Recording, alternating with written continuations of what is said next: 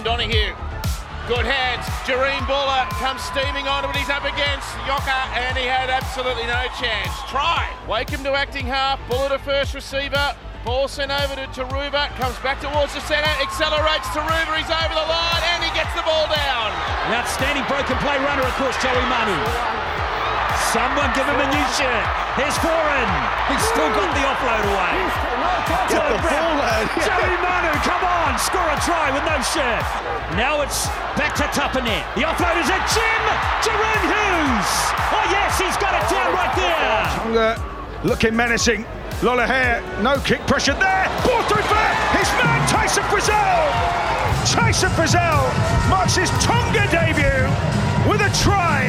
Here's Halting. Ah, lovely little switch of footwork there. Lewis. Oh, that's devastating. Mikey Lewis. I think he's ended up, is he? Oh, that was beautiful. brilliant! Mikey Lewis. All right, massive weekend of international scope. Uh, the first one for the weekend Kiwis 50 defeated Samoa nil. And I've said it time and again to you, you're too humble, you Kiwis.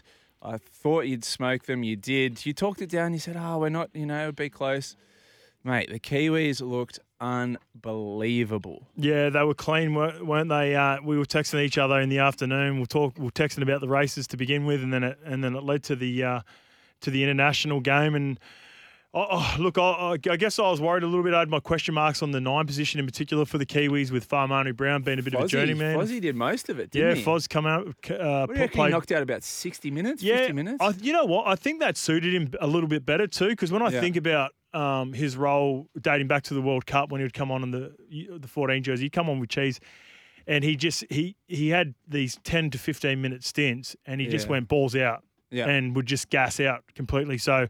I think you know when he come on so early into the game, he, he was able to build himself into the game and He gave you know, good service. be a little bit more reserved. Yep. Um, knew that he sort of had to play bigger minutes with Farmani Brown compared to Brandon Smith, but um, I, Charnze Nicoll-Klokstad is has de- developed into a really good fullback now, and, and he had a he had a really good start to his Canberra Raiders career. Um, he was a Melbourne junior. I found that out just only just recently. he? Yeah, he was a Melbourne Storm junior. Uh, went to the Warriors, played a couple of games at the Warriors, got picked up. Um, but since he's been back in the Warriors, in particular this year, um, I think he was a re- always been a really good um, ball runner from from his time at Canberra when they when they you know, obviously when they went to the grand final. But just his nice little subtle short passes that he's developed in his game now. I think he threw the they call it a tunnel ball. It's a, a block the the signature block play, but they skip it and it, and I think he hit uh, Sarko on the Yep. on the right wing. Yep. Um, yeah, he's just he's just taken his game to a whole new level this year, uh, and uh, with the uh, arrival of Roger Tuivasa-Sheck next year for uh, for the Warriors and Andrew Webster already saying that Charnze Nicoll that will it's his job to lose basically. So um, yeah, to to consider that he was playing left center for us last year, Yeah. and uh, it was a bit of a weakness for us Yep, it because. Joey Manu was forced to play fullback. Um, not that Joey can't play fullback, that Ch- Charnze wasn't a uh, defensively. He got caught out in a few reads Joey. Manu slotted into that perfect uh, roving role, I guess they call it. Yep. Um, I just watched Joey Manu do that for New Zealand. I mean, uh, they're flush for stars at the Roosters, right? So it's almost like if you give one person a roving role, then do you give all of them? Like, how do you how do you pick who gets the most ball? But Joey Manu looked awesome for the Kiwis. Yeah, the Roosters are a hard one because I think we've said this before a couple of times. There's just so many guys that demand the footy Yeah. in that team, and then you know um, when we're going through, like if you if you were to tick them off, the Roosters it obviously starts with the skipper and Teddy. Uh, Brandon Smith's a ball running uh, nine. Um, Joseph Manu, you need to find ways to get him the footy, and, and he needs to get involved more than than what he was sitting out in the centres. Victor Yeah. Radley's a good ball player through the middle as a middle as a lock, and then we haven't even got to the halves for him. So I guess that's where they struggled. They they picked it up a little bit later in the year, like they always do. They seem to figure things out, the Roosters. Um, but straight away, whenever he plays for the Kiwis, um, he just goes to another level. Joseph Manu, he's he's a freak. It was way more convincing than I anticipated. I think even they would have anticipated because Samoa, were, you know, were uh, were really good against Australia in, in patches. Yeah. Um, and th th they sort of just went through this um, little lull where Australia put on a couple of points, but then they, you know, fought back. But that was, you know, super convincing. And um, it's the game come up against Australia now is a dead rubber before they play in a final. That's going to be a bit weird. Um, so it's a, it's going to be like a warm up match, which is uh, going to be funny to watch this year, uh, uh, watch this week, and, and whether they play a full strength team. Just um, question on the the, the Kiwis and um, Australia next week. So this game is a Dead rubber. dead, dead rubber now. Yeah. Do we need to play it? Like, could we just? I, I, I know what people say, like the scheduling, the tickets, the broadcast, etc. But geez, you, you'd hate to be a club side getting um, a player injured in this game when it's a dead rubber. That's a fair point. Um, but when there's with nothing, I just want to play the final. These are the two best teams. That's clear. So now Australia are probably going to rest some players, and Kiwis probably will too. Then they play each other again the week after. Like, what's the point? Yeah, both teams will. Like both Yeah, teams both will teams, will yeah. play. Uh, I dare say um, the three or four players that haven't played in the in this tournament to begin with. So for us, for the Kiwis, I think it's that Keano Kini, the young kid from the Titans, um, that played half a dozen games. Um, just I think Wiremu Greig, the the utility or the, the Yep, prop for yep. for Parramatta. And there's one more name that's escaping me now, but uh, yeah, I dare say because they didn't have big squads, right? This is the new system as well because 20, the I think the NRL funds this Yeah. competition, so they only had uh, 20 in the squad. Yeah, so they can So- sub out three, bring so in th- three. three, but insane. Look, at the end of the day, you, you get the opportunity to, to represent your country. It's cool, You're still going to go hard. Yeah. And three guys who probably wouldn't have got an opportunity if it wasn't for this uh, fixture. Yeah. Uh, get a will get a test under their name. And there was the was a New Zealand A v Tongaray Versus before, and I think Keano Kini had a blinder in that. So you've got these extra games, which is great because your second tier, I guess your second squad, are getting a run against uh, similar players, the Tongan players, and then have the ability to come up and play against the Aussies in that game. I think it's great. Like, yes, I can understand your logic there, Missile, that, you know, there is a lot to lose by just playing a dead rubber in terms of injury.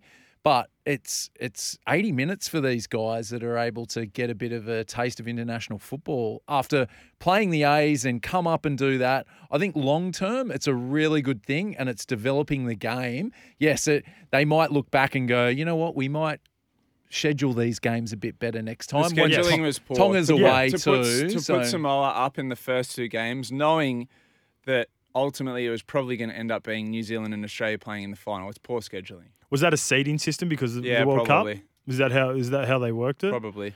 Um, I wonder how like vanilla they play the two teams. I, I dare say they won't be throwing too many trick shots at each other.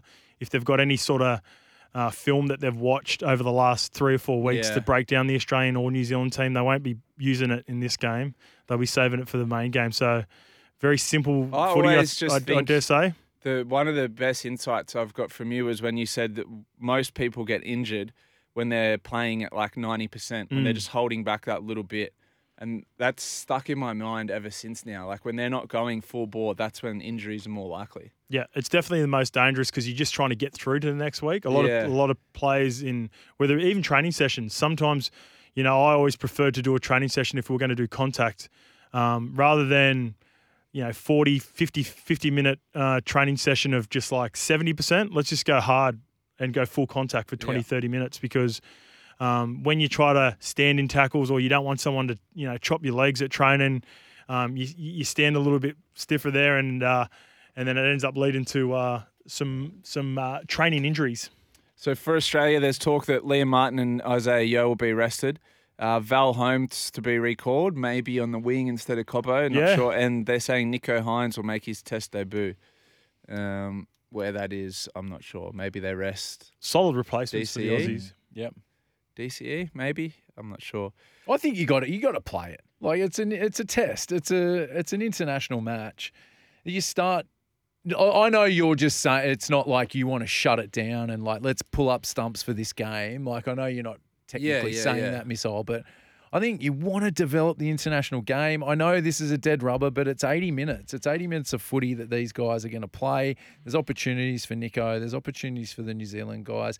They'll learn from it. They'll build a better schedule. I don't know if there's going to be Samoa or New Zealand are going to England next year, but you want to develop. I think this has been really good.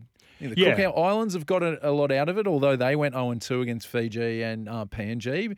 F- Fiji and PNG look good. Like they're they're developing nicely. Yeah, they showed a lot of fight um, in this game, the Cook Islands, compared to yeah. you know the uh, PNG the week before. Um, yeah, I'm all for it. I think Mm. I just think this specific uh, instance of what's happened with the with the dead rubber going into a final um, is the only thing that I'm against. But uh, I- I'd like to say, I think because Tonga uh, had declared they were playing England uh, early on in the year that they weren't a part of it. But um, in the perfect world, if they can all get together uh, and, and figure out a, a good system moving forward, the competition's getting strong. I, I, I uh, um, you know, I brought this up on levels. You, you could do a ranking system, uh, a four nations uh, system in the off season or whenever you play international fo- football, uh, which is uh, the top four would be decided from the World Cup. So whoever finishes in the in the top four, so the semis makes the semis. They account for the top four for uh, four nations at the end of each year, and then the bottom four, and then you know it gives you something to strive for in the World Cup seeding as well. So um, trying to you know the extra incentive to be playing in a semi final because you'll play in the better form of the international it's internationals at the end of the year moving forward. I thought I think that's just like an, a little extra incentive that they could add to the interna- international game. Wouldn't you love to see Samoa play Fiji or PNG to get into the to stay in those groups? Mm. You know, whoever wins that Fiji PNG final Yep. against Samoa, that'd be great, wouldn't it? Like Yeah. you have that around that international window in the middle of the year that determines whether you stay up or come down. That just adds another dimension to it. Samoa and Tonga in particular have to be playing a lot more footy because Yeah. um, we've got a really strong rivalry. Um, but there's also, you know, for a place where those two countries were before, like early in the 90s and, and a lot of fighting and, and all that. And, uh, and now they're in a really good place in, in the community. And so I, I think that would be really appealing to a lot of people.